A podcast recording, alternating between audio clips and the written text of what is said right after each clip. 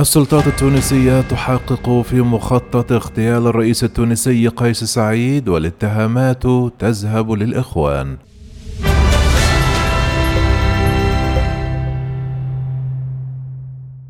أعلنت السلطات القضائية التونسية الخميس فتح تحقيق حول محاولة اغتيال رئيس البلاد قيس سعيد، وقالت وزارة العدل في بيان أنه تبعا لما تم إثارته الثلاثاء الماضي وما يتم تداوله بخصوص محاولة اغتيال رئيس الجمهورية. أذنت وزيرة العدل بالنيابة حسناء بن سليمان إلى الوكيل العام لدى محكمة الاستئناف بتونس بإجراء الأبحاث والتحريات اللازمة في الموضوع والقيام بالتتبعات المستوجبة على ضوء ذلك. والثلاثاء اتهم الرئيس التونسي في مقطع فيديو نشرته الرئاسة التونسية أطرافا لم يذكرها بالسعي لإزاحته من الحكم بأي وسيلة وإن كان ذلك بالاغتيال وقال سعيد عقب لقائه رئيس الحكومة هشام المشيشي وعدد من رؤساء الحكومات السابقين إن هذه الأطراف حاولت بالاستعانة بجهات أجنبية لتنفيذ مخططاتها في إشارة واضحة للإخوان دون ذكرهم صراحة. وأضاف من كان وطنيا مؤمنا بإرادة الشعب لا يذهب للخارج سرا بحثا عن طريقة لإزاحة رئيس الجمهورية بأي شكل من الأشكال حتى ولو بالاغتيال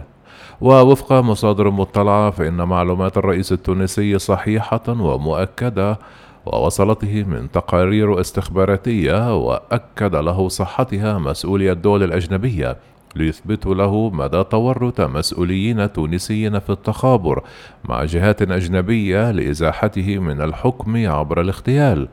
وأشارت أصابع الاتهام إلى وقوف حركة النهضة الإخوانية وراء محاولة الاغتيال، خاصة وأن الرئيس التونسي لمح في خطابه إليها مرارا وتكرارا، وسبق وأن أعلنت رئاسة الجمهورية التونسية في يناير كانون الثاني الماضي عن وجود مخطط لاستهداف قيس سعيد عبر محاولة اغتيال بطرد مشبوه لتسميمه وصل لقصر قرطاج وتسبب في إصابة مديرة الديوان الرئاسي بوعكة صحية. وبعمل مؤقت وفتح تحقيق في ذلك دون تقديم أي نتيجة حوله حتى اليوم. وقبل عام 2011 لم تعرف تونس محاولة اغتيال رئيس الدولة في تاريخها السياسي إلا في محاولة واحدة كانت عام 1991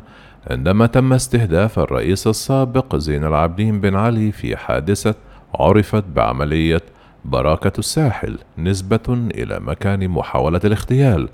العملية نفذتها حركة النهضة تحت إشراف راشد الغنوشي قبل أن يتم كشفه من قبل الأمن التونسي في ذلك الحين.